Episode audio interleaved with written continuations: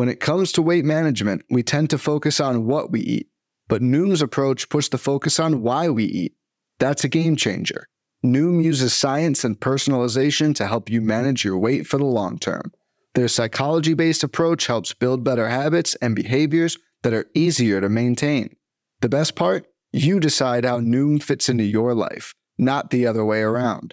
Sign up for your trial today at Noom.com. That's N-O-O-M dot com to sign up today. You're listening to Wins Above Fantasy, part of the Pitcher List Podcast Network, with Van Burnett and Steve Gesuele. Welcome back, everyone. And it's Wins Above Fantasy, episode 87. We have a special release here on Saturday, February 18th. And it is a momentous show, ladies and gentlemen. We've got a, a trick up our sleeve, but we are going to be talking about pitch level value, the uh, latest and greatest metric rolled out during PitchCon. And we have a special guest to talk about it as well. I'm Van Burnett, joined as always by Steve Gesuele. You guys can follow us on Twitter at Wins Above Pod. I'm at Van underscore verified. Steve is at Stav8818. Steve, I think we're pumped for the show, pumped for, you know, February kind of hopefully coming to a close here quickly. We can get into March baseball. Before we introduce our esteemed guest, how's it going over there, man? Yeah, it's good. Um, I am fully recovered from being sick, which was which was nice. I think the the start of spring training like cured me. Like the day that that happened, uh, I automatically felt better just to, to, see baseball was in the air. And then, of course, five minutes later, it was announced that Jacob Degrom got hurt. But whatever.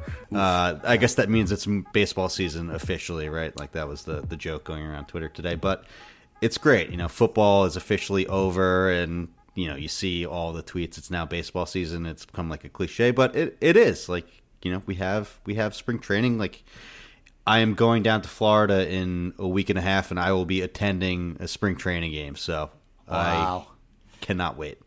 Yeah, and then you'll you'll come back, and it'll be even warmer and closer. It's like going to the, the bathroom at the restaurant, and then your food's back when you return. You know, it's a yeah, it's, yeah, it's a, a it's a nice it's a nice surprise. Exactly, exactly. Yeah. Well, yeah, I guess we'll we'll segue from that colorful conversation to introduce a special guest, ladies and gentlemen, because here we are in episode eighty seven and this is a, a guest that we have uh, met with many times. We have podcasted a few times, but never on Wins Above Fantasy. He's a man who, uh, you know, has a lot to do with Pitcher List in that it, it is uh, his baby and his Twitter handle. And I don't know why I'm doing such a drum roll when you guys know from the show title that we have Mr. Nick Pollack on. Nick, great having you on. Welcome to the show. What is happening? Oh, it's so nice to be here. I, I you, you said this was the first time I was on here, and I still don't quite believe that, honestly. Uh, it doesn't seem well. Right. We've been on yours for many yeah. uh, PL I've mock talked to you guys drafts, so many times. You know, so I know it. But I, it's an honor to be here. I'm excited to talk about everything uh, fantasy. Well, it, it's great having you, Nick. And I think, you know, we, we're still figuring out because we're creeping up on episode 100 and we're like, we got to do something cool. We had talked about possibly having you on for episode 100. And now I feel like we're still getting a great occasion because we're here to talk about PLV, you know, what the metric is, what makes it unique, how the whole process has been.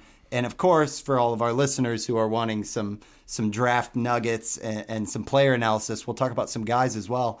But Nick, just talk about your world because PL8 has launched, PitchCon is in the rear view. You're still extremely busy this time of year, but like, how's life, man? Steve and I were just talking about how the clouds are kind of parting for us.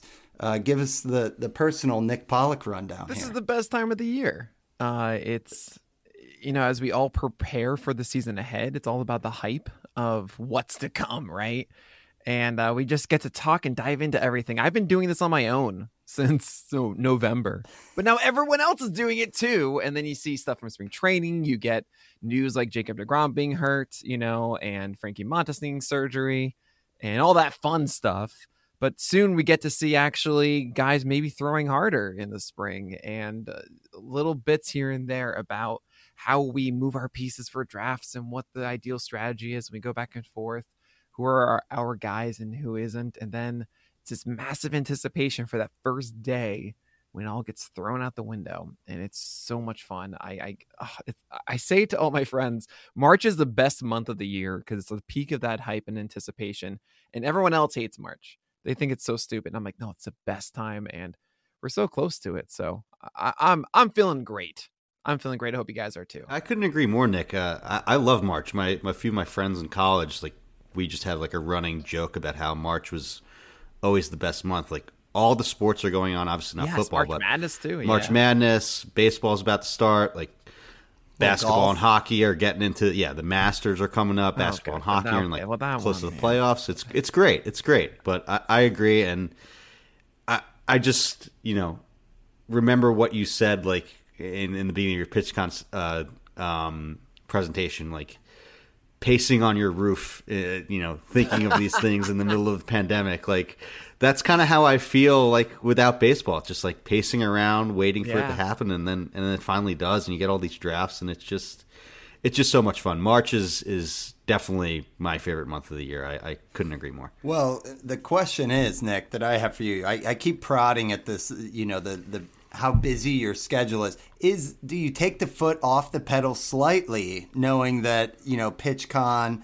the site launch, na- like now, can you really focus to your personal, you know, research and No. articles? I mean, what what happened? I mean, yes and no. Like that's kind of right. I I now have like I think I have ten things I have to put out before the start of the season, um, from like the overall to my sleepers and busts for starters and so on and so forth. Uh, but I mean that's kind of fun. I'm going to be live streaming some of that creation as well, and their updates and all this stuff. Uh, but really, for me, I don't know. In the business of fantasy baseball, it's kind of like how it is in fantasy football, where you have like three, four months where it's gung ho, right? Um, for us, it's really February, March, April, May is where like kind of like April 15th, April 20th, you know what the season is like. And then it's just kind of cool, let's do this routine. And that's kind of where I settle into that. I feel most comfortable during the year personally. And then it's about, uh, I mean, I'm already starting the design doc for PL10, if you can believe it. Sorry, it's it, that's next year. It's PLX. We're skipping nine. Like every cool tech company, there was no nine iPhone. There was no Windows 9. Uh, and technically, it is the 10th year of Pitcher List Inc. So, uh, so it'll be PLX next year, and I'm already doing that design doc. So, like, that's you know, I want all that stuff done, ready to go June 1st, and I can kind of relax for a moment there. Yeah. Well, from from PLX to PLV, that is the name of the game for for tonight's show, and we're really excited, Nick, because we were joking kind of before we, we started the podcast that you know this is kind of the this uh, you know almost a classic rollout strategy where it's like there's a little bit of that the buzz around it. I think you guys put out some sneak peeks. Then PitchCon, you and you and Kyle Bland did the the full show and rundown. You guys can go check that out on YouTube if you look up PitchCon PLV. It's kind of the the primer on everything. And I know you're working on an article right now, it, but you, you've kind of shared some of the data out. Steve and I were were looking around at the podcast, and we think this might be the first time you've had kind of the live Q and A session. Is that a, a fair assessment? That is yes. I, I did one with with Kev the road, roto surgeon a little bit, um, but I haven't really jumped in as much as you know like this article is going to and what I plan to. So this will be the first one. I am putting out a primer podcast. It's just me. It's like explaining it to everybody. Essentially, I want you to have an understanding of PLV from three areas, right? You have the video if you want that, you have the article on the site if you want that, and then the podcast if you want that, right? Beautiful. So I'll have those things, but no, I haven't ha- had a proper Q and A yet.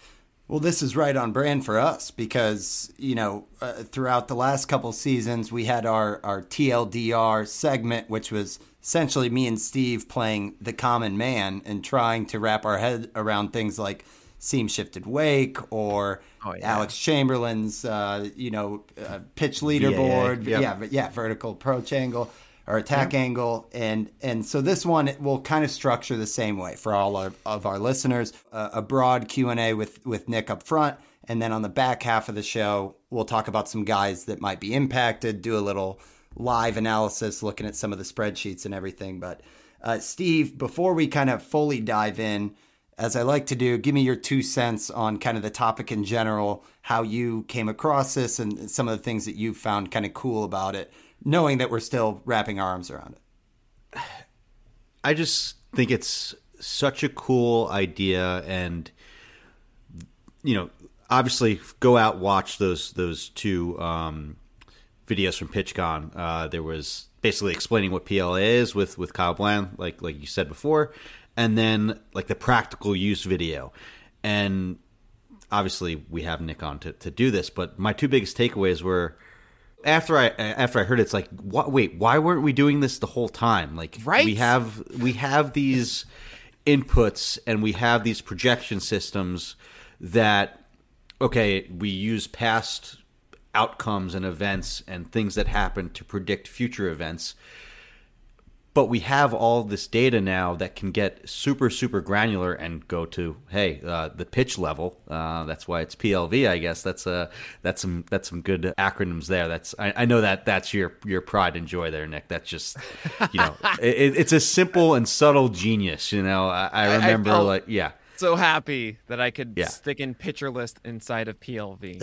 exactly it's so it's thrilled about it. it's unbelievable what you're able to do with that sort of stuff and how your mind works. That's why it, I, I mean that wholeheartedly. It's it's it's actually impressive. Um, but we have all of this pitch level data and things, and and and you know, obviously, guys a lot smarter than me, like Kyle and yourself, like can break it down and apply machine learning and get the formulas and the data why don't we use those things for projections, for uh, an ERA estimator, for assigning a value to not only a pitcher but to a batter and you know outcomes and predict them that way rather than use events that there could be so many different factors that led to player X hitting 40 home runs one year and then 18 homers the next year like you know maybe there was a wall that year or, or, or whatever you know that was before a stadium had a had a had a building built outside of it that affected the wind flow and and Right, right. it made their home ballpark easier and they got five home runs because of that whatever if we if we can eliminate all that noise and use that data like we're obviously going to get a better tool and a better system to to predict these things. And like you know it's hard to be predictive right? Like i find myself best at, in in fantasy outside of the draft honestly. I've never really considered myself a good drafter. I've been shrewd with pickups and, and trades and things like that. Not that i'm you know tooting my own horn for how good i am. It's, it's hard to draft just because you know i could get caught up in shiny new toys or, or certain projections. But if we're able to do that better i think that's such a powerful and like unlimited tool and like if this is just the first version of it like it's it's only going to get better. It's just you know uh, like my first point like why weren't we doing this for a long long time? Yeah and, and- and that's and that's what i thought was so cool too hearing nick that obviously you've got the site there's so much work you're doing on like a you know day-to-day basis to have your eye on the big picture and you guys have been working on this for like three years. It's got to be super fulfilling to see it rolled out so we're super excited to to get into it and and with that I think Steve hopefully got got the attention of the listeners of why were we not always doing this. So, without further ado, Nick, the the toughest question and one that we've joked in the past on the TLDR uh, podcast, it doesn't do it justice to try to do the explain it to my grandma version of this, but to your best ability, can you summarize uh, what PLV is for our listeners? Sure. Yeah. Um. I, I've actually like paced in my kitchen trying to figure out the exact way I should be saying this on podcasts. The elevator Um, speech, yeah. yeah, just just just very quickly. And at its core, um, what PLV does is nothing dissimilar from like PitchingBot or pitching plus. It's a pitch quantifier. Just gives a number to a pitch. I can go into more detail about how it does that. But what's really cool about PLV for us is that it essentially answers the question: Was this a good pitch or a bad pitch? Mm-hmm. And by answering that question, instead of looking at the entire season of Spencer Strider's fastballs, we can say, is that a good or bad pitch in a singular moment?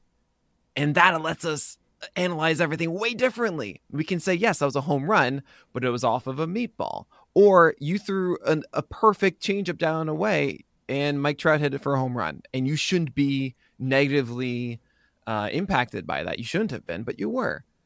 Um, we can do things like you threw so well this game and you allowed seven more hits than our model predicted. That's a better version of BABIP. You Mhm. get BABIP, and it's it's like you don't understand what the normalization is. But if you just look at only the pitch and say these were good pitches and these are bad pitches, it unlocks this entire suite of stat applications that we aren't before. And I, I really want to make this clear: of this is a, a first step for us. Um, again, I'm not saying that this is better than pitching plus. I'm not saying it's better than PitchingBot. It's a different way. We use a lot of the same things. We know that other MLB organizations have quantifiers as well. What we're doing is utilizing it at such a granular level and applying it differently that at its heart, the raw grade that we give is the least important thing. It's about how we use that seed to then create these other metrics to have a different narrative about what happened. So we're really excited about this. It's the first step. We're just kind of, you know, we had to get that seed good. You know, we had Yeah. to make it right for a long time to make sure that we trusted that. And then allows us to do fun things like, yeah, projections that we're putting out next week that are way different. They are like so many people are going to look at them and go, mm, "This is kind of wild," and I go, "I know, but that's the point. We're not doing a re- mean to you know a regression to the mean analysis. Mhm. We're doing, hey, these are the pitches that were thrown, and these are the hitters that did this right off of these pitches, and it's going to say like, yeah, he was really good, and he's going to do, you know, he, I think we have Judge at like fifty-seven home runs or something, and everyone goes, that's ridiculous. You just had like a historic season. I'm like, yeah, but he deserved to have a 62 home run season. You know, like he did these things that we expected him to do. So I I think it's something crazy like that. Might be a little bit more dropped down now, but the point of the matter mm-hmm. is you're going to see ridiculous numbers in some ways. And instead of just blanketly like just trusting ours, we're like, hey, ours are good, but they're more mm-hmm. aggressive. And if in the context of the other projection systems, this is a very helpful thing. And that's a cool, cool thing because it just does it from a different angle. So for sure. I'm excited about this. It opens the door for so many different ways of analysis, and it's just kind of the year of us exploring all the different ways of using it. Yeah, that's a, a great way to to kind of preface all of this, and I think we're gonna get into some specific questions about how you would advise people use it. I mean, I- Sure. I, I think we know that across the bevy of resources out there, usually the best approach is to look at everything and start piecing a puzzle together. Um, but Yep. before we get into some of those specific questions, I got to ask Nick because I know it's been years in the making, and if we could get to the origin story, Steve talked about it a little bit of like, why haven't we always been using this? Was there kind of a moment for you or something that kind of led to that initial spark? I know in your presentation you put up the original, uh, I think it was like the golden formula, and you're like, this Oh, is not the golden formula. But what what led to that? Did you see like a check swing that was like that should not be a swinging strike, or was there Oh, was there it was- anything, or did it just kind of develop over P-Val, time? man. P-Val sucks. Sorry. It, it just bothered me I've so I have never. That is like the strongest curse word I've ever heard you say. Yeah, that that's is the how most I know. aggressive that's I've how I been. know how And- and- passionate you feel about that. Because I mean, it makes sense. It's a very simple thing of saying like this event happened and this pitch was the initial impetus of it. Thus, we're going to assign it to to that value. Essentially, p-val all it does is saying. I mean, actually, in many ways, surprisingly, RAA that is runs above average that Statcast uses, I think does the same thing and really bothered me because they're like, no, you guys have contact numbers. Use the contact numbers. right, They're it's right um, on your page. They're yeah. they're right there. I know. They're, I, I was on so the shocked. page. I like. I was. I was using this in with that assumption, and I tried to like. It was really hard to find the direct information about it, but then it just said like, yeah, no, it's just the the result. I'm like, what? Because those things, p-val, if you don't know them, they're quantifiers. They say, look, this sinker was thrown, and the result was a single. Thus, it was a bad pitch Mhm. because it allowed a single, which inherently like makes sense. You know, generally it's going to be more right than wrong. Of like you throw the best pitches and you generally should have good outcomes, and and if you throw bad pitches, you have bad outcomes. But I would watch games and like that was an amazing pitch and it would just get hit and all of a sudden it's a negative thing. And uh, I would see this all the time, but he had a p val of this on it. And I'm like, that is just the results. That's like, that that is not right. It's just we know better than that, mm-hmm. and it, it bothered me immensely. So I was, you know, I remember my my whole process of pitching analysis, like discovering all of Pitch FX was such an eye opening thing that I didn't really know about until like 2016. Thank you, Eno Sarris. And I, but then I saw this p-val thing. I was like, well, this is stupid. and it just kind of started this whole trend for me of like p-val is fine, but it's not really the answer. Um, and I knew I couldn't really do anything about it because I didn't have any of this data. And slowly and surely, we were actually able to get our hands on better and better data. Now we have Statcast data, right? So I so finally we had that situation like all right i'm it's not cheap by the way. To get this data it is not cheap. We always had to do it the right way. We never wanted to scrape it. We never wanted to do anything illegal that like we wanted to do above board always especially if we're doing something like this. So it took some time for that. We finally got it. And i was like okay how on earth do we do this now? And uh, how do we frame it? And this is a really tough question. Yeah. and uh, it's part of the reason why it took so long is because creating a formula that really works is difficult. It is so so so difficult. And we approached it from one angle of um, my golden formula. That was what I thought was finally a frame of reference to be able to give a grade to a pitch. Essentially said, if there is no contact made, um, we have to do the prediction of balls and called strikes and swinging strikes and fouls, right? Or essentially like not in play, right? How good is that?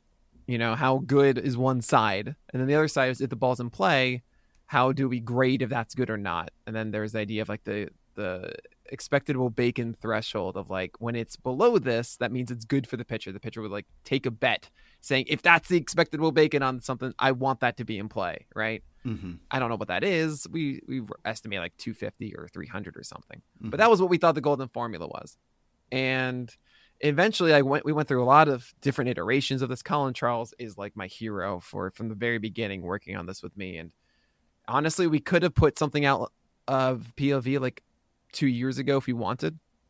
And it wouldn't have been bad. It just wouldn't have been what we really wanted, right?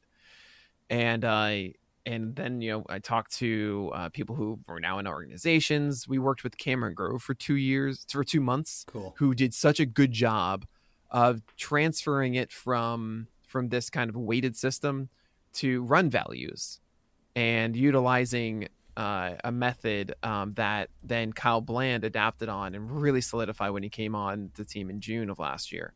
Pretty much, I hired him saying like, "You need to finish PLV," and he did it in three months, and unbelievable. Um, and at its core, and I want to get this out there, the core of how PLV does this makes all the sense in the world. Okay, we run a prediction model. It's machine learning, throws in all these variables from like movement to release point, spin, all of the things that you would think of velocity, yep. location, the handedness of the batter and the pitcher, which is important. You throw it, it, a, slider is going to be more effective to a righty than a lefty or vice versa based on your handedness and their handedness. And also the count. And I didn't want to include like the um like its bases loaded and this event happens. Like that's stupid. That's not the pitch. That's just that.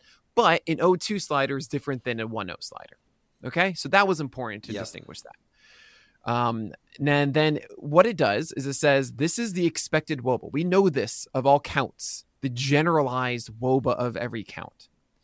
And then we take the pitch that's thrown in that count and we have our own prediction model to say based on this pitch this is the expected woba of the of the pitch itself in this count, and then we compare it to what the the woba was. So what's the difference essentially created by this pitch of the woba? It's a really cool idea. Mm-hmm. Of like if we think it's a ball, it's going to go from an expected woba of like three six to I don't know four ten or something because it's a one o count to a two o count, mm-hmm. and there you go. It's 0.5, right? Uh, I mean that's an ultra simplification, but that's essentially what it's doing. And then, oh no, we think this is going to be a swing strike when that goes from a 1 0 count to a 1 1 count. Oh, we think it's going to be in play and it's an out. Well, then that's like the zero, you know? Uh, but there's all these weights assigned to every single probability and everything like that to smush it all together into one expected WOBA. And then you have some ridiculous formula that converts that WOBA difference into a run value. what is the amount of runs that's that changes, right? And that that's it. That's all that PLV is. We're done. I know that sounds like everything, but it's simple. That's it. I and then from there it's all about scaling and we just have our scale of 0 to 10 because I feel like that's way simpler. You know that it's a PLV 10, that's an amazing thing or a, a 1 and that's clearly bad. And that's just way simpler than every other percentile. Uh, and I, I know that you just had your rant about how horrible PVAL was, yes. but the one thing that I did like about it is that it was just a simple sum number, right? Yeah. Like I, I would put the you know the qualification or you know just say hey take this with a grain of salt. It's it's p-val. It's like a counting stat kind of thing. Yep. but his p-val was you know negative 19 on this pitch and you know right. Seems bad. Yeah. Th- yeah. Yeah. Or you know it was positive on fastballs for this hitter. Right. so yeah that's good it's an easy way to look at it so the fact that this is on like a 0 to 10 scale it's like okay hey like this is pretty easy to consume i i think that that is just as important as yeah. what actually goes into it. Because if it was this complicated thing to look at or, or to see, that's tougher to consume or, or, or, or to use. The fact that it is on that easily digestible scale, I think is great. It's uh oh, I actually have a part of the article that's my small mini tangent on scales because I think it's something we wrestle with a lot. We might still change it because um, right now the average is five. I was just about to um, say Degrom with a, a five point six next to him is is the only thing that you know. I feel like Degrom should start the scale at just like a nine. Right, it should be like a nine point yeah, seven or something. That's right. Yes. And I actually yes. I agree with you. Um, I think that's actually if we are going to change it, it would be more to the extreme of. Uh, look, I'll put it this way: most pitchers are going to sit between 4.5 and 5.5. That's actually the thresholds of what we call quality pitches or bad pitches. Um, is right there, and then if it's underneath that, it, it is a bad pitch or quality pitch. That's the bucket we have for that. And I don't love the fact that all these numbers are kind of shoved together, and that's middle, actually why yeah. we created yeah. PLA, which is really nice of right. yeah. an ERA scale for you to quickly identify, like, oh, that's a one eight ERA relative pitch. That's really intuitive. You know that scale already. That's great Everyone knows that. Baseball stat people are not. You know, not baseball stat people don't know the WRC plus scale. It's unfortunate. It took me a moment. Mm-hmm. And to say like, oh yeah, that's relative to a 270 ERA. I'm like, oh yeah, that's pretty good. That's yeah, that's great. That's helpful. Um, so we're still messing around with that. It's early enough that we can do that and be like, guys, it's just gonna be this. You'll learn it in a week, you know, and that'll be that. You'll mm-hmm. readjust. Yeah. That'll be fine. Um, but th- yeah, we had a negative three to three scale for that same reason you're talking, Steve. Of we want to have pitches that are negative to showcase that, right? Mm-hmm. We also have total PLV. Um, it's why that's not zero to 100. It's zero to 10 because those numbers were going to be like super high. Every pitch gets like a 90 or something. Then like you're going to have like thousands and thousands and thousands, right?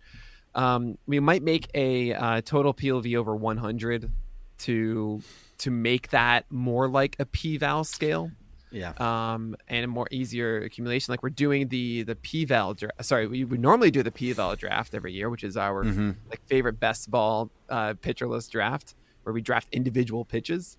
We're going to do a PLV one this year, and uh, I might do it over 100 just to keep it all nicer for us instead of like mm-hmm. a million at the end of the year or something like that. Well, either way, the, the scales are, are great because they don't let me fall into the, the pit of Ranger Suarez's run value being a minus 21 on his sinker. Uh, so that, that's my uh, bad segue to uh, before we, we dig in deeper on this, our first ad break, and we will be right back. Most weight loss programs are short term fixes, but the problem is managing your weight needs a long term solution. And that's what makes Noom different. Noom uses science and personalization so you can manage your weight today and in the future. Their psychology based approach helps you build better habits and behaviors that are easier to maintain. And they help you understand the science behind your eating choices and why you have those cravings.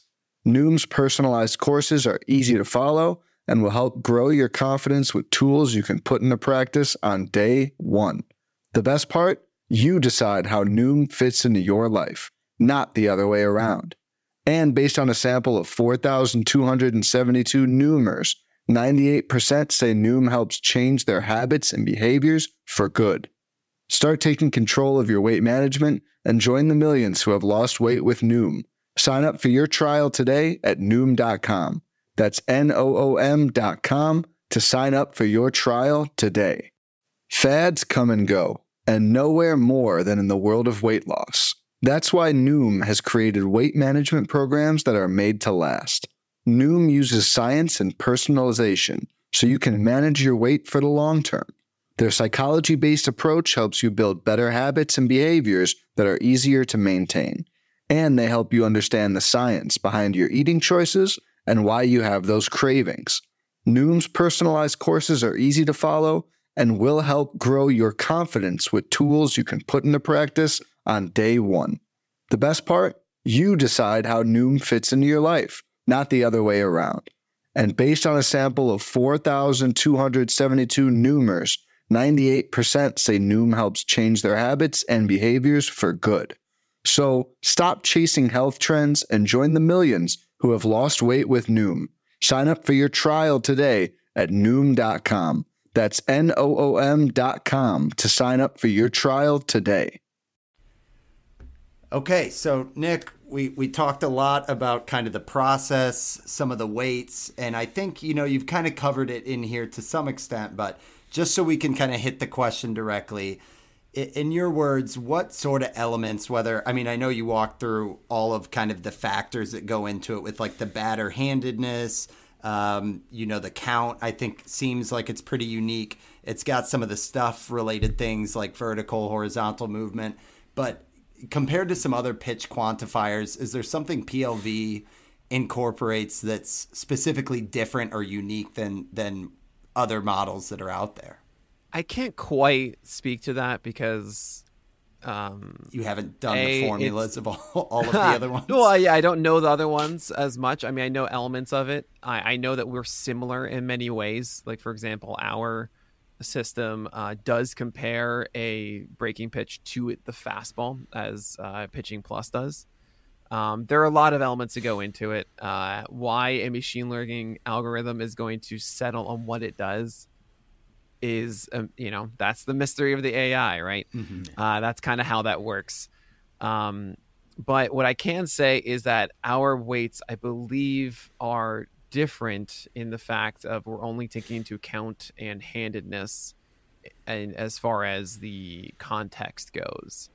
Uh, so again, there are going to be things that are different from others. I can't really speak to how. Mm-hmm. Um, but uh, but yeah, I mean, as far as what weights of the variables, uh, I mean, there's so many. there's so many different things involved with what makes a pitch a pitch, um, and we yeah we throw them all in there and see what happens. So, is there any? You talked about some of the earlier, I guess, models that you guys, I'd imagine, did kind of a stress test, and then you refine, and you kind of look at what it spits out, and you refine. Yeah. Was there anything that um, you can talk about that was kind of tweaked? Yeah. You know, we we need more of this, or we need less of this. Sure. One of the things that we kept having a problem with was way too much of an emphasis on called strikes uh, and not really weighing in like, yeah, you can just throw a pitch in the zone, and but it will get destroyed. Uh, and waiting in like 3-0 pitches as the most successful PLV pitch, right? Mm-hmm. Which is just well, no, we can't do that. No one's sweet. Uh, obviously, yeah. we expect it to be a called strike every time, but we can't do that, right? Uh, so things like that, we've had to s- consider how we're weighting X, Y, and Z um, it's still going to be a good PLV pitch in a 3 0 count. That's just the nature of this. Mm-hmm. At the same time, we are also saying it's pretty bad to get to a 3 0. And that kind of nullifies a little bit of that extra reward, so to speak, of throwing a 3 0 fastball that's in the zone, right? Yeah. Um, so we're okay with that. And not to mention, 3 0 counts are not as common as you think. So especially yeah. ones that are actually a 3-0 to a 3-1. So to make sure I'm understanding too, Nick. So if you know, let's just take a picture. Uh, Dylan Cease, one that we all collectively yeah. love here. so Dylan Cease, Dylan Cease throws uh, a strike on like a zero zero count. Yeah. that strike would score better for his PLV than if the count was 3-0, right? No, it would likely be a better one for 3-0 because it's a 3-0 count. It the likelihood of that returning a called strike is higher. You, you understand what I'm saying? But would I guess that's where my my head is spinning because if if it's a 3-0 count and it's implied that that it should be a strike, him throwing a strike doesn't I mean that's you know, wouldn't that normally be So I mean that's where we came in. We we we came in and we said, "Hey, it's weighting it too much." Look, think of it this way. It's 3-0. You throw a fastball that's down the middle, Mm-hmm. right? Or just in any count. If you look at all situations, 0-2, that's going to be terrible. Why? Because the swing decisions of hitters are way higher. Yep. They're going to be swinging more aggressively in 0-2, which means that has a higher likelihood of being punished. Okay? Yep. Now 0-0, it's still not good, but it's it's you know more likely to be a called strike. And then you go to 3-0 and the likelihood of that pitch getting taken is way up. So if you talk about the context I was saying before of you take the expectation of that count and then you um, compare it to the actual outcome of that pitch, you throw a pitch in that count and it's not in the zone, that's likely going to be ball four. There's a big swing there. And then, uh, so the wOBA, expected wOBA is actually pretty high for a 3 0 count. But if you are able to get a called strike in that, it's going to favor, like, like that pitch a lot, right? Gotcha. So we actually needed to go in and be like, all right, not so much 3 0 counts. Okay. Yeah. Yeah. Please, can we just mm, fix this a little bit? But we didn't really tinker too much with it. We didn't really want to be the guys putting our thumbs on the scale much. But there's some little instances like that that we need to say, like, all right, we gotta we gotta fix that. Circumstantial. Yeah. Steve, were you going to add something? No, no, I, I think that kind of summed it up. Like in 3-0, like the chance of if you miss, like that's ball four, so you're kind of having, you know, there, there's more relying on that being a strike or a called strike than in 01 in 00. If you if you miss, it's, it's just 1-0. It's it's not a walk. Yeah. So you know, I, I understand where it's coming from. That the, the stakes sort of are higher, and you know, I know that it's we want to remove circumstances and you know outlying factors as much as we can, but you know, to include the count, I think is pretty important, and that What's kind uh, of. What's also really up, yeah. funny, by the way, um, I have these charts because Calplan's the best of just red areas and white and blue of like PLV values by count and by pitch type. And so we have all of them for fastballs, but breaking balls and off speed, we literally don't have enough pitches at 3 0 counts That's to hilarious. give you a good graph because no one throws they just don't throw them. Yeah. You know, that's just not what happens. Yeah. So, so I I think that should really showcase, like, yeah, this isn't something that we want to focus on too much. Gotcha. Okay, so we we talked about the weights, kind of you know what you guys were were tweaking throughout. and without getting into names, Nick, if you've looked through who it's kind of, you know, the outputs of, of some of the PLV leaders, have you noticed or are you aware of like certain types of pitchers that the model likes or doesn't like? Do you think that there's enough of a, a sample and to where you could say like, oh well, if somebody who has wild command is going to be really knocked by PLV? I'm actually I'm really impressed by it, honestly. Um, I thought at first it was just gonna say if it's a strike, it likes it, and that's that. Um, but honestly, Tony Gonsolin, um, it hates. It absolutely hates Tony Gonsolin, uh, and there are many reasons why. The one that surprises me the most is that despite its splitter being a 70% strike rate last year, it ranks it w- way below a five uh, PLV. Normally, splitters should be like a 5 2, 5 4. These are normally big whiff pitches and using those counts where those would be favorable, right? But because Gonsolin throws his in the zone so much, they're essentially shouting, like, you guys should be crushing these mistake splitters. And uh, it's pretty funny. There's all things about hit luck too. I'll go into later on. Um, but it, so so so Gonsolin stands out, which is hilarious. Um, it generally doesn't like sinker ballers. Not a shock, because sinker ballers don't actually throw good sinkers most of the time. Sinkers, I I love. Oh man, I love PLV so much because it just validates the things that I've said over the years. Um, my favorite thing about a sinker is O swing, is that you're throwing it out of the zone and you're jamming guys inside. And there was actually a funny bug that we had. We caught it right away. But there was a moment that sinkers were just so bad. They were like so definitively bad. I'm like, Kyle, there's got to be something wrong with us. It's like because you're like grading Zack Wheeler sinker like really like just barely above average. I'm like that can't be right. And he's like, oh man, I accidentally had um, Fielder's choices as a single instead of an out, and he flipped that switch, and oh my god. like then Zack Wheeler's sinker became like a five three pitch or something. I'm like, thank you. It's an out pitch. Yes. I was so satisfied, you know. Um, so like I, it actually surprised me that by the end, yes, it doesn't like sinkers because I think there are a lot of guys that it was very negative on, but it's actually very favorable on a decent amount of them. Uh, and I think some of that you mentioned or the yarn or whatever that you hinted at, like they like his sinker so much. I'm like, whoa, this is really cool. So it, it, for me, it's a lot of discovery. Obviously, the highest uh, PLV pitches are going to be sliders. Um, it's just they're not thrown in these high risk counts a lot, and they just are the best. Everyone knows this. Sliders mm-hmm. are the best. Um, curveballs are also super favorable too. I do love the fact that it does, it really does emph- uh, uh, amplify those guys that bounce pitches who like if you bounce them and it's just a waste pitch, it negatively grades you harshly, as it should. It has always frustrated me watching Triston McKenzie throw these curveballs that just are just a waste. Even though he has a high swing strike rate on his curveball, Triston McKenzie is not loved by PLV because that's not a good four seamer. Curveball gets bounced a lot. The slider is one of the more inconsistent sliders out there. I think actually I just put up the uh, the bad pitch percentage and Triston McKenzie's slider was like bottom 25. Mm. Um, like the most bad pitches of a single pitch type. And it's like top 25. I was like, that's, ah, mm, there you go. So, I mean, that that's my generalization of PLV. There's sometimes it's just extreme and I need to throw my hands up. I'm like, all right, I guess this is right. I'm, I'm, wrong about this one. Yeah, there were um, there were a lot of those as we were looking through the names, which we yeah, again, yeah, we will we will get to. Um, but yeah, we'll, we'll, we'll talk about the names soon. You you mentioned kind of you know how how we look at it, or even like Triston McKenzie. I mean, that's a guy who I think a lot of people, us included, had circled uh, going into kind of draft seasons. Nah. In, in terms of fantasy, the average fantasy player.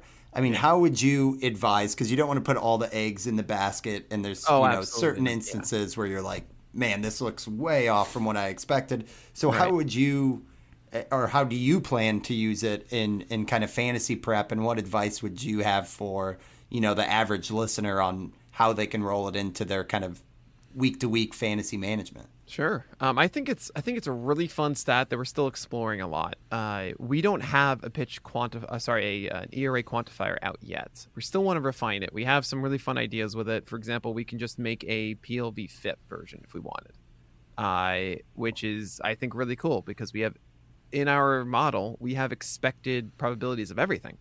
So we can do expected home runs. We can do expected hits. You know, instead of just looking at BABIP, we can just like expected hits, expected strikeouts, and walks. We, we can just do that. We can also just run a simulator, you know, uh, and so like this is we resimmed these games, and then here you go. Uh, there are a lot of different ways that we can attack it. Um, I'm really excited for that one, and that probably will. I'd be really disappointed if we're not right there with FIP and SIERA and whatnot um, after we run that, because inherently this is their true skill set um, is what these pitches are. As of right now, um, my biggest suggestion is to focus on hit luck. Uh, hit luck to me is the coolest thing we've created thus far. And if you're not familiar with hit luck, I was describing it before, but uh, it's essentially BABIP. There's no real inherent difference about the ideas where uh, BABIP's just like, yeah, you allow a lot of hits and in play when that you shouldn't, and it should regress to the mean. And Hitluck says the same thing. Instead of the actual hits, it just says it's the difference between the actual hits and the expected, right? We have a simulation that says expected. And the coolest part about it um, is that with BABIP, when I say regress to the mean, that is not a constant value. That is different by player. Aaron Judge is going to have a different BABIP than most of the league uh, because he hits the ball super, super hard. And as analysts, we can kind of understand what it should be. We look at previous years, we just look at the bad ball content, like we kind of say, like, well, this isn't so bad. We look at xBABIP, for example, and we have that mm-hmm. extra context, right? However, hit luck, it all regresses to zero. every single player, it's the same. So much to this that across the top 200 starting pitchers last year, the average was minus two, which is like nothing. That's saying that among all pitchers, the average was that they allowed two fewer hits across the entire season than they should have. That's ex- so that's zero. Is, is yeah. so zero exactly. That that to me was like the greatest, most comforting thing about hit luck was I was, I was expecting it to be kind of out of whack or something. Minus two, I'm like, beautiful, exactly as it should be, right? So using hit luck is such a quick way. It's the easier way to use BABIP to see like was this guy lucky or not. Oh, I, I absolutely adore it, and it's just I, I a think, better version. I think that's such a, a, good way to sort of sum this up and like why this is exciting and good is because I I mean I'm I'm like you guys I've been playing fantasy baseball like a long time and like I remember like you know you first find out like what BABIP is you know when I'm first getting involved. And it's like oh okay like this is a tool that you know okay this guy's BABIP was 400 next year. Uh, league average is around 300 just to simplify it. Like okay let's right. next year let's assume that he is going to be closer to 300 then you know statcast came along and there's bad ball data and then you can make those assumptions a little better. It's like okay maybe he won't regress as much because he hits the ball a lot harder than everybody else and now that we have a tool like this to get rid of those assumptions, right? To to actually quantify those assumptions, right? Like with just projection systems in general, it's like, oh, okay, like projection systems are inherently negative because they regress everything back to the mean. But we shouldn't be just okay with that and just say, oh, we just need to assume that we have to regress these things. Let's find out more and use, you know, things like that you know you guys create like hit luck or right. you know stuff that we'll get into like hitter performance and decision uh, you know oh, performance. Oh, yeah, uh, like, that's the good stuff. It's just that that's why that's why it's exciting and it's like my you know why haven't we been you know, doing this? About know? hit luck too, you might be asking, but wait, isn't like you're saying normalized to zero, but like some guys are really good at suppressing hits and other ones other guys aren't. That's yeah. actually taking into account. It's about the actual pitches that the guy yes. threw. Yeah. And so if, if there's a pitch that so ge- that generates outs or like you know weak ground balls that aren't going to be hits, like so that's in account. Yeah. So the crazy thing is Alex Cobb is a very popular one, right? Everyone's like, "Oh my god, this is like the pinnacle of bad luck." Last right. year, yes, plus five. It was just a plus five across the entire thing. But then nobody, come on, Nick. Then it's not really that good, right? It can't be can't be that crazy. Well, there are two guys that I laugh at that are just like the most ridiculous of ridiculousness. Um, in terms of got, unlucky, yeah, lucky or unlucky. Okay. Um, you could probably guess who they are. Uh, Kevin Gausman in unlucky. 2021 was right. a minus 46. Whoa. Okay. And then in 2022, a plus 37. Okay. Yes, yes. Yeah. Yeah. That's 37 more hits than he was supposed to allow. Wow. Okay. And what we are actually ever thinking of is like, should we just make like an expected whip? I mean, we could just do that like a normalized whip because that turns his 188 hits all the way down to about 150. That's a totally different conversation. Yeah uh, 150 plus. Yeah, that changes uh, like multiple. That brings his whip to about like 1.4. 1.04, I should say. 1.04. 1.04, yeah. Which is like, huge. And, and, who knows what that changes for home runs from solo home runs to, right. you know, that's that's All a that gigantic difference. Yeah. So I, and his hit per nine was at 9.7. Yeah, that kind of brings it down to like seven. Yeah. Uh, that made me like to kind of do a U-turn on my whole Kevin Gausman analysis because I was using like hit, uh, hard contact and stuff, which is generally very good. It's like, yeah, he deserved a lot of this. Maybe not. Each of his pitches actually had like the first percentile of hit luck, which is hilarious to me. Wow. Just to make sure I'm clear, so that's yeah. based on his actual pitches, right? Yes, like his pitches. Input. We his pitches based on what he threw we're saying that he allowed far more hits than his pitches deserve. Than he should have. Yeah. Go- Gausman's four seamer and splitter also in stuff in, in pitching plus with Eno's. They love the models, love it. Mm-hmm. Ours does too. Um, his stuff should have a lot. More, his pitches should have a lot more success than it does. Wow. Now, okay, let's hear other, the other side. Yeah, give, other give me the side, other side. Can you guys guess the 100th percentile pitcher from 2022 of hit luck? Martin Perez. Martin Perez now. I was worried you were going to say Dylan Cease. Ah, no, it's not Cease. It's not Cease. I'm actually curious. Now you have me like looking up both of those guys. Uh, I'll say he's in the NL West. NL West. Oh, Tyler Anderson. Getting close. Don't say Heaney. No, no. No. One more guess. Julio Urias. Nope. Uh, it is Tony Gonsolin. Oh, okay. Oh, well, that right, was right. that was you, you were yeah. close. You were right there. right Yeah. over the plate. And, and you know, I thought it was too obvious. You know, you brought him up Well, before. I was, thought you were just going to say right away. But Yeah, nope, yeah. just yeah. nobody should have went with the obvious answer. Yeah. yeah. I Tony Gonsolin was a negative 58. Negative 58. 58 fewer hits than he should have allowed. Okay? That's a whip inflator there. He Now, not to- he allowed not to get- 79 hits total last year. Now I understand hit luck does not take into account defense and shifting, right? It doesn't. Uh, and the counterpoint to that is Manoah is actually pretty favorable too on this. On like the, I think he's like 95th percentile. So if you want to talk about team defense and stuff and mm-hmm. shifting, kind of not there for like Gal- Gausman. Like it's just not right. Mm-hmm. Mm-hmm. But Gonsolin 100 percentile, and the Dodgers defense is going to get a lot worse. Now they have Vargas at second, Muncy at third, no Trea Turner, it's No Evan shifts. Lux, no shifts. I am so running for the hills away from Tony Gonsolin because of this. And so you're asking me, how am I using PLV most for fantasy? This is maybe the most important one to me is hit luck. Wow. So, and, and not to make this the the Tony Gonsolin podcast. This is the the PLV. I've, I've made like every but podcast the Tony Gonsolin. yeah. Ah, God, he's a nice guy, Nick. I'm sure. I'm Like, sure he is. Wonderful Uh. I know when Eno talks about his model and, and, and previous iterations, it's like, oh, you know, they're, they're, it's hard to or it has a bias against changeups, for example, right? Or, Like, yeah. is that something that you would consider like with Tony Gonsolin? Like, hey, like he does have this splitter, like the model doesn't like it. Um, it's had actual success. Like, is that something that like goes through your mind that like, hey, maybe there's. I know you guys have obviously tweaked things here and there, and there there, is, there, shouldn't be just because of one guy, but how much of that is considered? It's like, hey, maybe this is actually good. I'm not saying that it will be or, or it was, but Yeah. could that be something that hey these hung splitters are deceptive to hitters and that's why they're not picking Absolutely, them up it's and they very look much bad a you know possibility. Um, in no way is this perfect.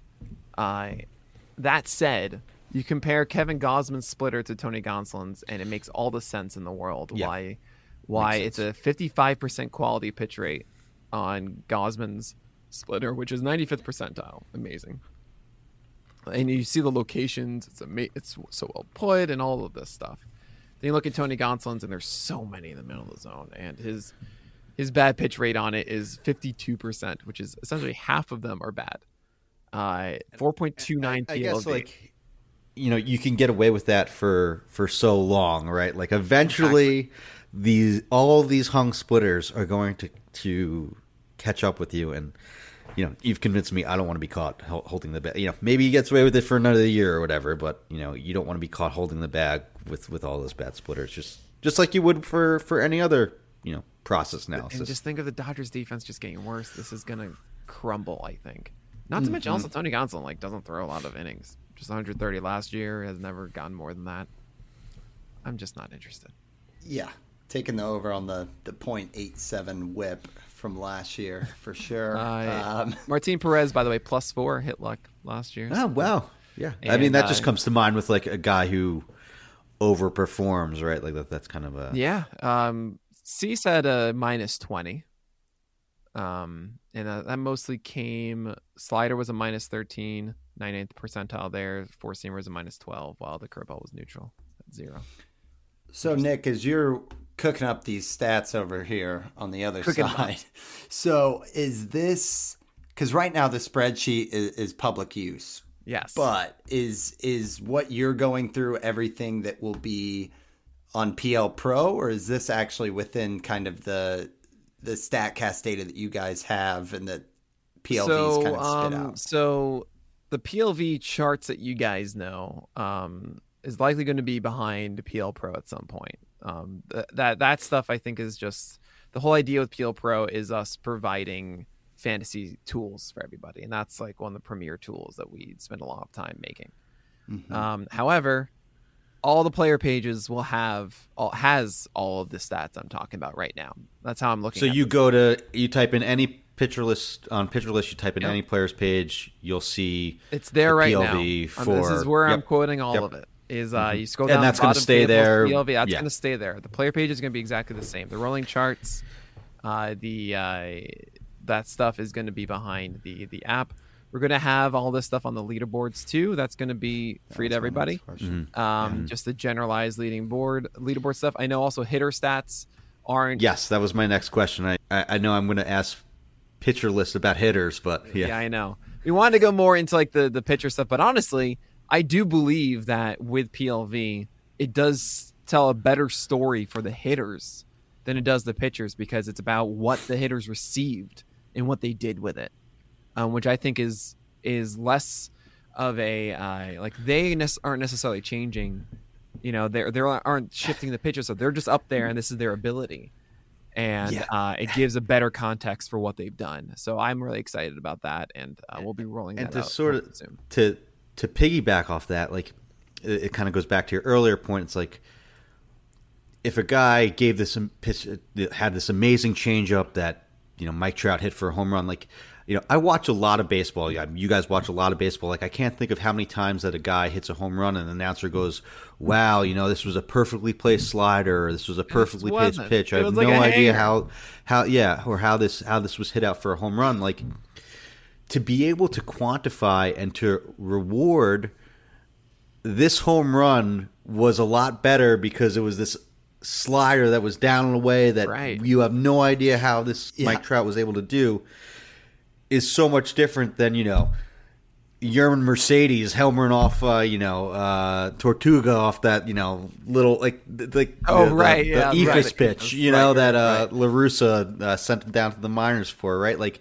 how is that home run the same as Mike Trout homering off this down and away changeup from Chris Sale, Chris Sale, I right? Like, it. It haunts me still. It, this will be the ninth year to be able to quantify those two different things is so useful and i think that that's why i kind and uh, this is kind of blasphemous but i'm kind of more excited for it for hitters Oh, and no, maybe I- that's I am too. you know I, I think it, I Like- think it honestly is most applicable to hitters once we really finalize everything that we're doing. I think sure. the stuff that we have with swing decisions is unbelievable. I I mean, sure we look at O swing and no contact and all this kind of stuff before, but having something I've tried to express before with things like early O contact or two strike O swing that kind of stuff um, is throwing a perfect 0-0 fastball should not be swung at swinging at a 2-0 pitch that's really tough in the zone should not be swung at. There are certain times and counts. I remember getting on Ketel Marte because he swung at a 2-0 curveball way out of the zone. And I'm thinking, like, once you know it's a curveball, just don't finish your swing. You don't want to hit it. Because if you do, it will be an out. Yeah. And those that are able to not swing at sinkers that come in off the plate should be rewarded, you know, because those are either foul balls or they're outs. And swing decision does this. It, it, it adds another element to it. Um, it, it- there's so much we not can all do. takes. Not all takes are created equal. Right. and you know in, in basketball they talk about it a lot of like tough shot makers. And it's Mm-hmm. like you know kobe bryant was one of the best tough shot makers. So that always feels so subjective. Right. and to add kind of a, a you know machine learning and quantitative analysis to go with that is is so exciting on both sides of the ball. But yeah for for home runs and for plate discipline it, or it's just going to be awesome to see that.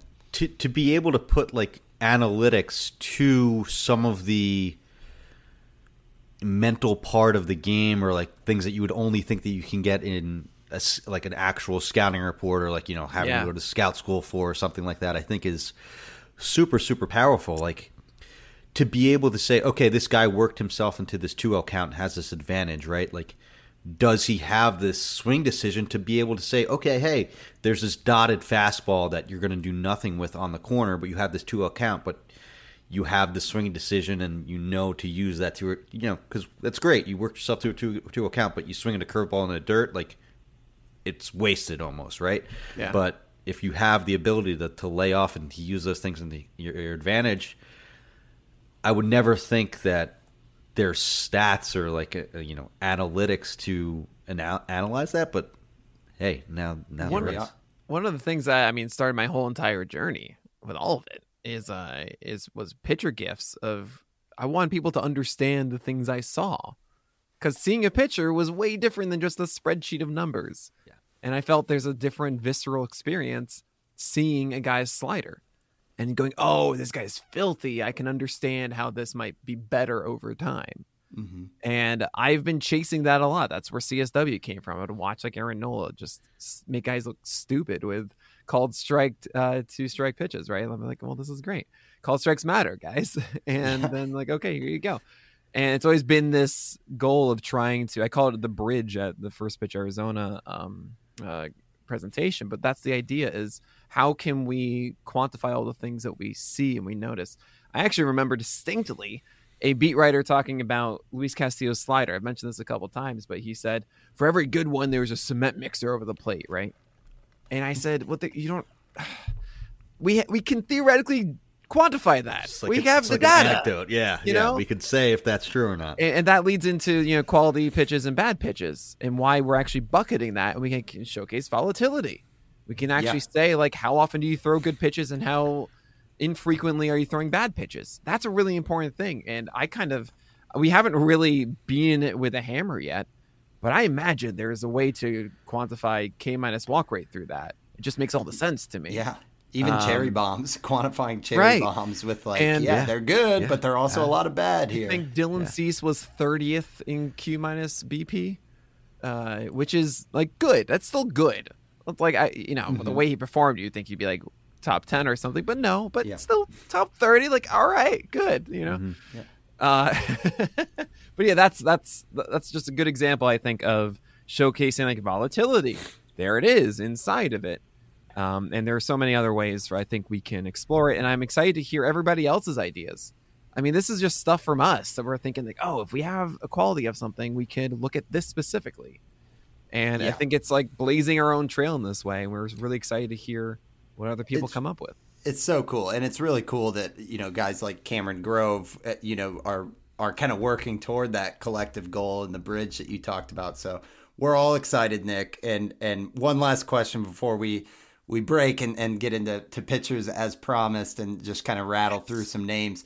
Can you talk about kind of what's next uh, for you guys and the team that have worked on this? Is there anything that the listeners should be kind of keeping an eye out for i know you mentioned like the leaderboards right now it's all out on the player pages it, themselves but is there anything kind of between now and you know that april window you were talking about Sure. that we can share Well, I so first and foremost, you're asked before about like how do we keep up with this in season? How do we use it? PLV stats are in all of the pitch details now of our game logs. So you can actually look at every game and see the PLV stats of each pitch type that was thrown, which is really cool. You can see the hit. Like I, w- I put out a tweet about Reid Detmers no hitter, saying that he should have allowed seven more hits than the hitter. which is like, yeah, okay. You know, I mean, we all knew. I, I remember watching great that game too, and, being like, "Uh, yeah, like this You know, was good, but easy guys I, I like yeah. Reid Detmers this Oh, year. I, I do too. not, but that not one for the no just- hitter just stood out. yeah, Right. yeah. And that was his no hitter was pre when Slider. we liked him. Yeah, You know, yeah. well, pre- right. That was slider. him. Like he went to the minors a couple starts later. I remember actually even Yeah. writing this, being like, "This is this isn't gonna last. This Yeah. is not a thing." I have the blurbs inside of it too. Um, but we are working to have a live leaderboard, uh, a la like the uh, Savant game feed on pitcher lists, where that would Cool. have the PLV stats, Awesome. and stuff. Awesome. So you can follow that. Uh, we are going to get the the hitting stuff on the hitter pages as well. We just got to kind of decide what we want. There's so many, and we can't Yeah. just like throw everything. We got to like actually Yeah. curate in some way. Um, and there is a process. It's not as easy as you think to get everything on there because there's also the percentile ranks and the and the league average that we have to you know make sure that that's working well uh, on top of it. Um, but uh, there's also the projections. I mean, we're using PLV to create our unique projections, not just for the season ahead, but also the DFS stuff. Um, in season, we have what we're calling PL bot um, that I'm going to be fighting over with my daily rankings every day. I'm going to say you're stupid, PL bot. Like you should have this guy above that one. stress test Um, but uh, but that's through PL Pro. Uh, so we have DFS rankings for DraftKings and FanDuel, and then with an optimizer, and then also fantasy daily and weekly. So the week ahead, so if you do have like weekly leagues, you can quickly see who you should be picking up or starting. And that's launching February 21st. February 21st. Yeah, so like two days from when this podcast comes out. Yeah. That's, that's yeah. great. I am I am definitely going to use that because like I always find myself needing a tiebreaker, especially in weekly leagues. It's like there you go. Who? What am I going to do here? And like you know, I, have done everything from flip a coin to you know, look at whatever whatever weekly projection system I'm using at that time. But I am definitely going to we, use that. We think that, that this that is, is going to work better than the season long one because it's a lot more about like this is what they're dealing with now, and you see those rolling charts of up and down and stuff, and it feels so much more intuitive to use this in the small sample. And don't uh, overreact, uh, you know? Yeah. It, it, like we were saying with the Reid Detmers, or if somebody gets, you know, pummeled and then you right. see that it's six hits more than they should have given up or something. Exactly. And this is just I, like the more I think about it, and the the next like topic that I've run to, and like how this can apply to it. It's like, you know, there's like, oh, you know, batter versus pitcher data is so granular, like don't use it. But like with PLV, we can get so much better at batter versus pitcher, in, right? In I, small I, samples, I have to right? Put like that label. Just, I have to put a, just, a, oh a my god, there's the possibilities. I, am with you. Uh, I have to put the disclaimer that we can't, you know, as far as the predictiveness, it's unclear. Yes, we don't, we don't know really yet. know, and yeah. not also. I, have said it many times. Just because this player deserved success today does not mean he deserves yes. success tomorrow. Yeah. Innately in my core, it feels like intuitively this is the better representation, most the most descriptive we can be, which theoretically should help us. The process, the process is there. Yeah. Right. It makes all the sense. I think it's just about kind of figuring out how we utilize this the most to to get the most out of it, and we'll be figuring that out through the year. Yes. Yes. Okay. Well, without further ado, we'll get into some of the the PL bot claims and some of the ones that look a little different than the ADP list. But that's our teaser. We're going to take our second ad break and we will be right back. Sometimes it can feel like food has an emotional control over you. Well, it's time to show your food who's boss with Noom. Noom uses science and personalization so you can manage your weight for the long term.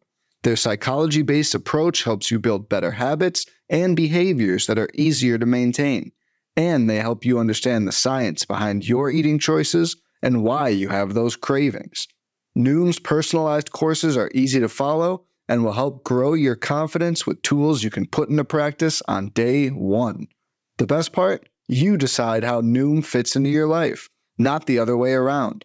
And based on a sample of 4,272 Noomers, 98% say Noom helps change their habits and behaviors for good. Start taking control of your weight management and join the millions who have lost weight with Noom. Sign up for your trial today at Noom.com. That's N O O M.com to sign up for your trial today. All right. So, Nick, this is always kind of our favorite part. We put on our actual uh, fantasy manager hats, we get into some names, and we've got the spreadsheet pulled up. I think we're going to start with the, uh, the optimism, if you will. So these are the guys from the sheet that look notably high, uh, you know, meaning good compared to their relative ADP or where they fall in the SP ranks. And I think the ones that kind of jumped out at the, the very top, Hunter Greene. we talked about Kevin Gausman a little bit, but wow, Hunter Greene, somebody who's been kind of polarizing actually, Nick, I, I, I threw Hunter Greene into my PL mock draft, had to defend it a little bit, and now I'm quite happy to see him ranking yeah. as like the number are, five. Are SP. we getting? A, are we getting a retro seal of approval here? You are like a... maybe I don't know where where'd you take him in yours. I actually have it in my bookmarks bar. You took him in the ninth round. Okay. I uh, which is I mean, yeah, George Kirby went after. Still would take George Kirby. So I don't know. Uh, uh, you know who took George Kirby? Uh, Steve Gesuele did. Steve Yeah, there, there you go. Is. There it is. So Hunter Greene's PLV. Uh, he, he was, I believe, the fifth starting pitcher, if I have that right. Uh, the PLV was a 5.34, which again is, is high on that sliding scale. So are you changing? To be even more. I know you've warmed up all offseason on Hunter Greene, but did this really grab your attention in an actionable way? It, it really did. Um, we really love his four seamer and slider. We just think they're both divine.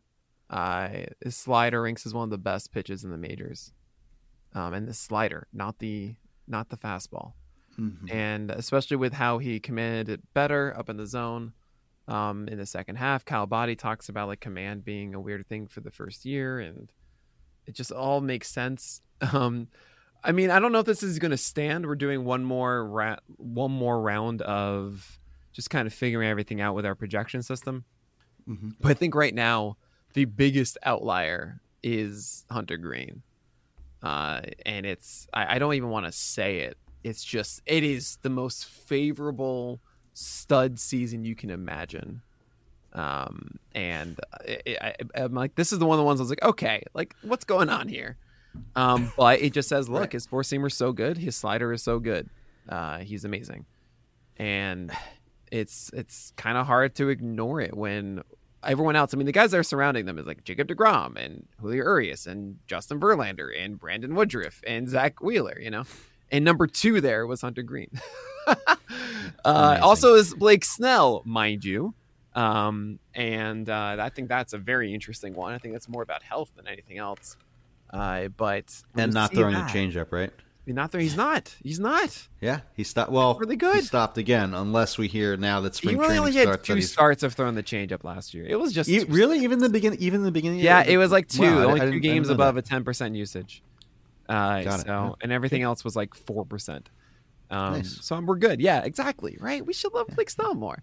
Um, hey, but the innings are a bigger you're problem. preaching to the choir here, guys. That's yeah. been all off season oh, yeah, for me. Uh, number yeah. number two SP, second half of the year last year. I know. So, so a question on Hunter Greene, Nick, yeah. is, you know, I think the narrative on the the fastball is that yes, he throws it about harder than anyone in the league, but when it does, when batters do hit it, it gets crushed, or at least it did until yeah. the final like six starts. So does the model account well, the for, model for any of that? It does. I uh, and I don't think it believes that it should have been crushed um, as much as it was, right? Uh, but minus five hit luck is there. I think also I actually am surprised at how little he threw the ball down. I thought it was a lot more than he did. 55% high lock, only a 21% low lock, uh, which is 37th percentile. That's good, by the way. Low, low number. yeah. Low, it's just yeah. low versus high. So that's really like a 63rd percentile or something, right? Um, and I, I, I think that he just is getting better at it. So I, am in. He has I, a higher swing strike rate on his fastball, I think, than. Uh, I think with Greene, like I, I remember, like anecdotal, anecdotally, like you would always look back at the previous year's leaderboard and be like, oh, if you reverse sort on ERA by the year, like the next year, you're going to find like a top pitcher on that leaderboard. Like I remember that was like with Robbie Ray, you know, or... with Robbie Ray, Carlos Rodon, Rodon, um, you know, uh, Lucas Giolito one year had like the worst ERA, then was an SP one, right? Like mm-hmm. Hunter Greene just screams like he can beat. You know, I know it wasn't that bad; it was a four four four ERA on the year, but you know, if you just saw the, the, the first half and kind of gave up on him and dropped him after you know he had that six homer game against the Brewers, right? That that everyone remembers watching. Like command, just I think for these, it's it's hard to do at the major league level at first, and like once you figure it out, especially with a guy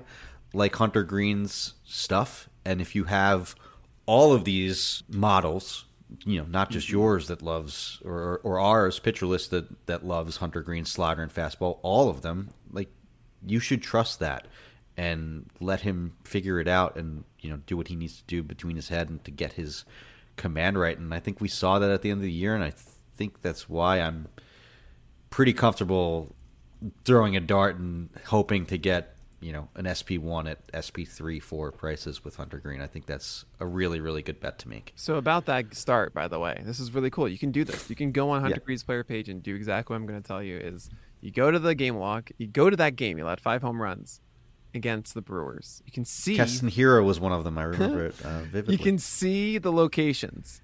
Fastballs are so down on this. Mm-hmm. The uh, the PLA of his four seamer was six five six. That's the ERA. So that's like the ERA indicator, the PLA. Yeah, right? Yes. exactly. Or not indicator, but ERA.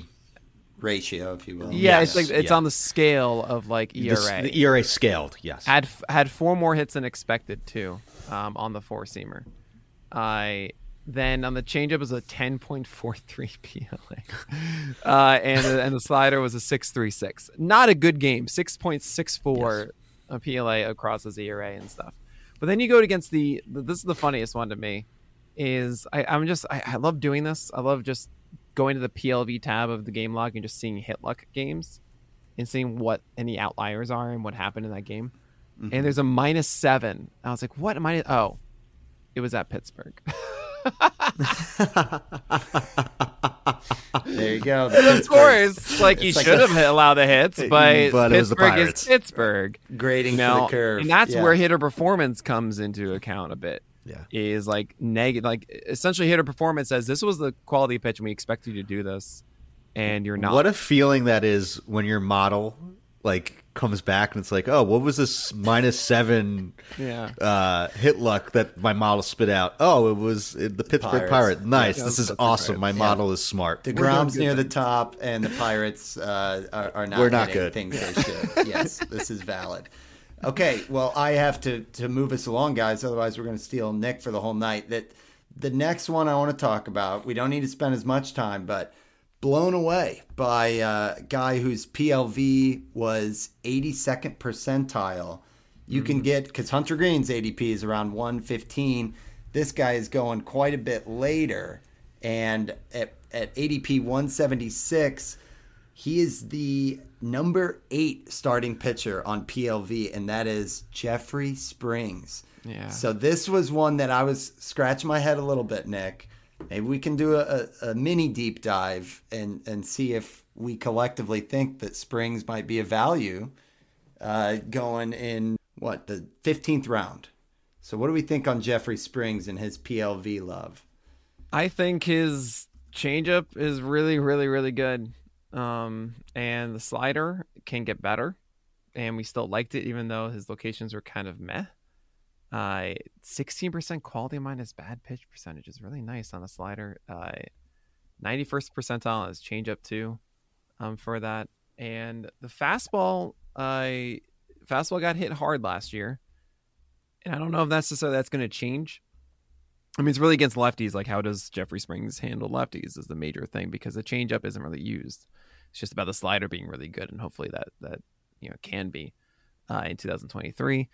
But yeah, I mean, he just says, look, like he locates incredibly well. Um, that's the real reason why he loves Springs. He elevates his four seamer, keeps his changeup down in arm side, and the slider can be better at locations, but generally the movement and everything and how he uses it is good.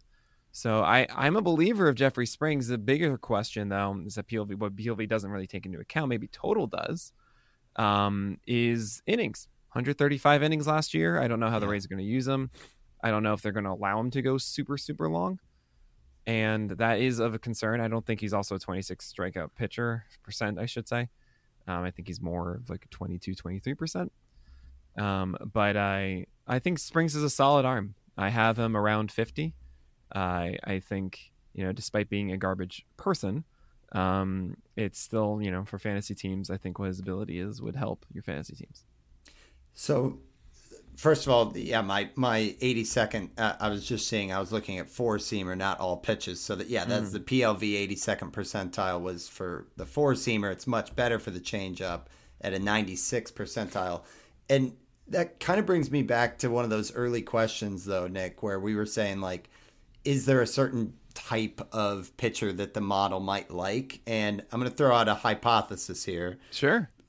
so some of I, I feel like the industry is flocking toward you know swinging strike rate whiff rate you know basically swing and miss guys and just trying to throw darts and say this is the next shane mcclanahan whatever it is Sure. for guys who don't strike out as many batters but do have kind of a, a location uh, command do we think that might be you know, PLV might be a good way to identify kind of those command specialists who have like a really good high lock for fastballs and low lock Right. for breaking stuff. I mean, is that a fair assessment? So there's a couple things here. Um, one, uh, Jeffrey Springs has a 15% swing strike rate. So overall, I so, So it's it's, it does PLV does like the swing strike guys. I mean, it's just still really good. And I actually remember entering PLV being like, I need to give justification. I need to find a way because there is something about the guys who don't get as many whiffs, but they continuously have good ERAs and help their team. There should be something that we can quantify that says this is why they're doing that, and we should give more credence to that, right? The old Kyle trying- Hendricks conundrum. Right. I'm trying. I was trying to find that because I think there's something really to it. And what do you know? It's still really good to get swing strikes a, a lot. Um, Now, I I also want to mention. Eno mentions this a ton, and it does apply with us. We don't split location. You know, we don't have location plus, and we don't have stuff plus, because it's not about this whole project. Isn't about the qualities of the pitch. It's about how good was this pitch so that we can assess everything else, right? And that's a really important distinction that we're trying to make with this. If you just kind of, you know, sure you can have pitching plus together, but then it doesn't. We're trying to say this was good, this was bad, thus this. You're you're you know? start you're starting at is this a good or bad pitch, not trying to analyze the determine movement the factors the- that lead to a right, good pitch. Exactly. So it's it's a different plan of attack for us, um, and I so command though that part of it, which is involved in ours, you know, it still involves stuff and and location, of course. Command mm-hmm. is the least sticky one, so that's why you know focuses more on stuff. He's a stuffist, mm-hmm. right? I mm-hmm. totally love that. I and so when we look at PLV and we try to say, well, this guy was a good command guy, thus PLV likes him more, and we should be more in on him. I I have some hesitation because command is less sticky. Yeah. So I I do wonder how much PLV will be able to find those guys. Um, I think honestly it will help us more to say avoid this guy because he is a Toby. he is Yeah. a Vargas rule, and like this isn't going to last. And we can also say, yes, he deserved this success and is a Vargas rule where he is in rhythm and has good location, and we just kind of roll until the location's bad. yeah. Um, and we're able to do that better in season. So all those things I'm really excited about with it, but I don't think I'm ever going to have that holy grail, unfortunately, uh, with PLV. Yeah, I, who knows if anyone will. So, uh, Steve, among the other names that we have listed, is there anybody you want to kind of take a closer look at? I mean, Um, who? I mean, I, I don't know. Nick, you want you want to take this one? Go- well, okay. I mean, uh, Gausman's we've talked about enough. Every Yes, we talked about. doing. Aaron Nola, duh, Yep. duh.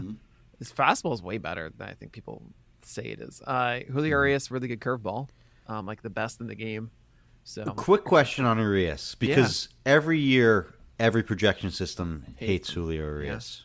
sure. Every single year, and it's just something that you you have to accept and like almost Right. like ignore. What separates and and and and I see that on a, this PLV spreadsheet and list that he's he's grades out well, right? What Mm-hmm. separates that? You think? Yeah, that's the curveball. The curveball is just so good. It's curveball. Yeah. Um, I mean, obviously, the Dodgers in 229 BABIP hit luck was to what was it, 94th percentile? It was nine- minus Yeah. 30, if I can talk. Minus 30 is not good. Uh, that should get worse for Urias, and he should be. Yeah, he's not going to be 216 ERA guy. yeah, it'll Um, be I three ish. still think though that the curveball is really good. The changeup is not that good. Um, it can be better. It has been one of those things that there are moments when the changeup comes out and it's like, yes, thank you so much, you've done the thing.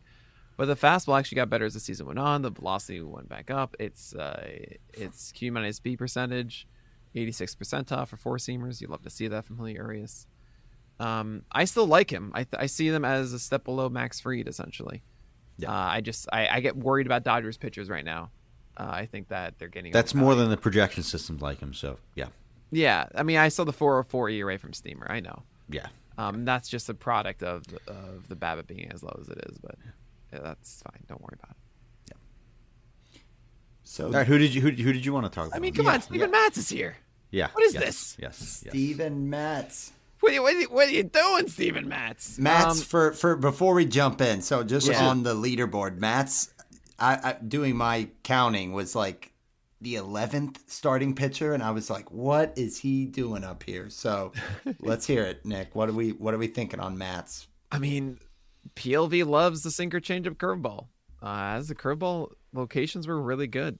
Uh, five four four PLV, which is like ninety six percentile among all curveballs. But he threw forty eight pitches. He threw forty eight pitches last year. Um, I mean, uh, sorry, sorry, innings. Gosh, pitches. Forty eight innings last year is a very small sample. He uh, terrible luck. Clearly, a five two five. Uh, ERA. I don't I don't feel like he pitched to that tune. Hit luck was actually minus six. So something happened. I guess was home runs. Must have been.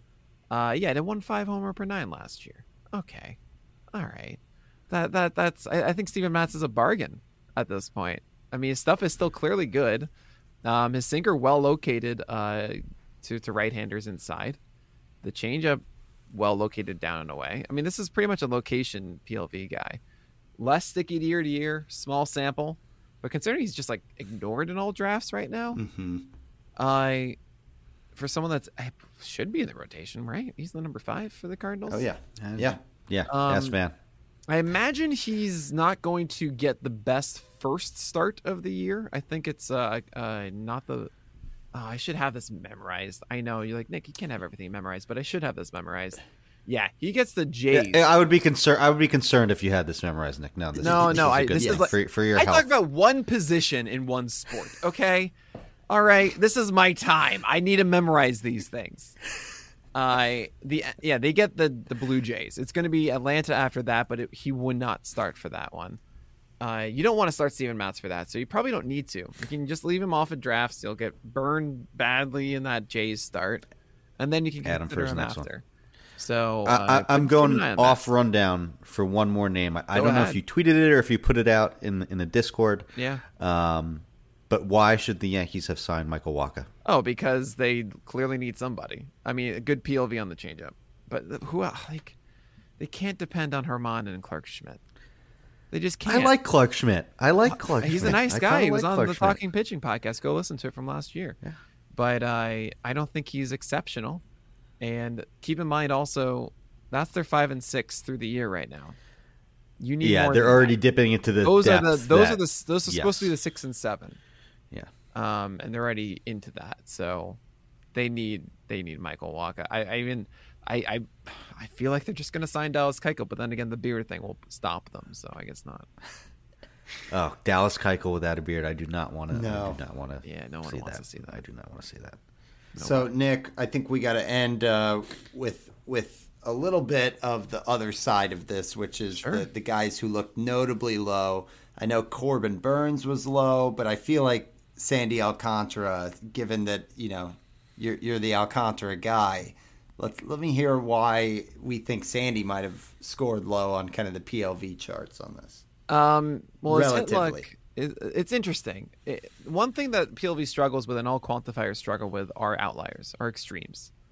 So you're going to see things like his changeup had the 100th percentile hit luck of minus 21. Now, uh, there's two factors to that. One, hit luck can be an accumulation thing.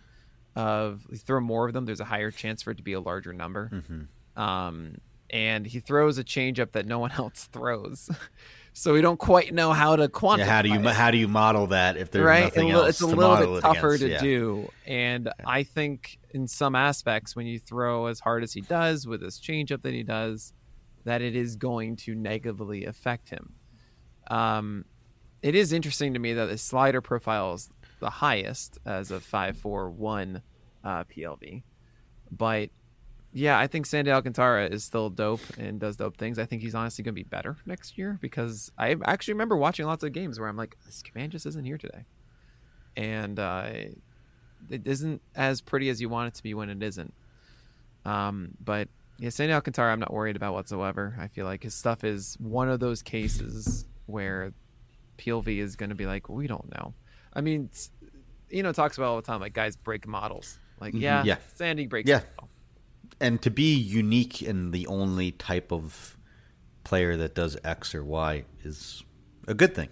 Like, Yeah. to, the reason why he's good is because Uh, no one else can do that. Yeah, that his total. PLV is 98th percentile, but then again, it's because he threw 3,200 pitches. So yeah. Yeah.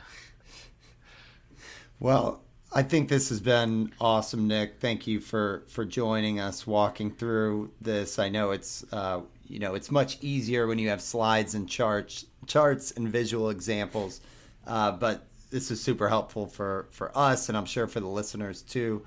Uh, any any closing thoughts from from your side? I know we got some exciting things coming up with this, uh, but a- any kind of final thoughts on PLV before we wrap here? Well, I appreciate you guys a ton for this. This is re- it's really cool to talk about this way. Um, the uh, I I really want to reiterate how this is a process with us. This is the this is the 1.0 version. This is not infallible, uh, and we are developing lots of things with it that I'm sure are going to surprise us. We're going to make tweaks. We're going to uh, you know polish this. But the idea, the concept of quantifying a pitch and allowing that to then reframe the events that follow, you know, the timeline. There's a pitch, the hitter does something that we've never been able to quantify before. and Now we can because it's an algebra problem. Into contact, into an event in play, to the result. That timeline is so important. And to be able to look at the first element to then help find out the others um, is oh, it opens so many doors. And I'm so curious. Anybody listening, think about that. Really, like, think, man, if we were able to quantify this, what else can we do with it? What kind of situations could we do it? Um, it's really fun. I feel like every day there's a new idea that we have. Things like even inside of a start, is there a certain number of PLV that if you earn total that signifies a good start or not? Um, that we can correlate just like that. Like, well, that well, maybe that works. You know, I we don't want to make this a, only a PL exclusive thing.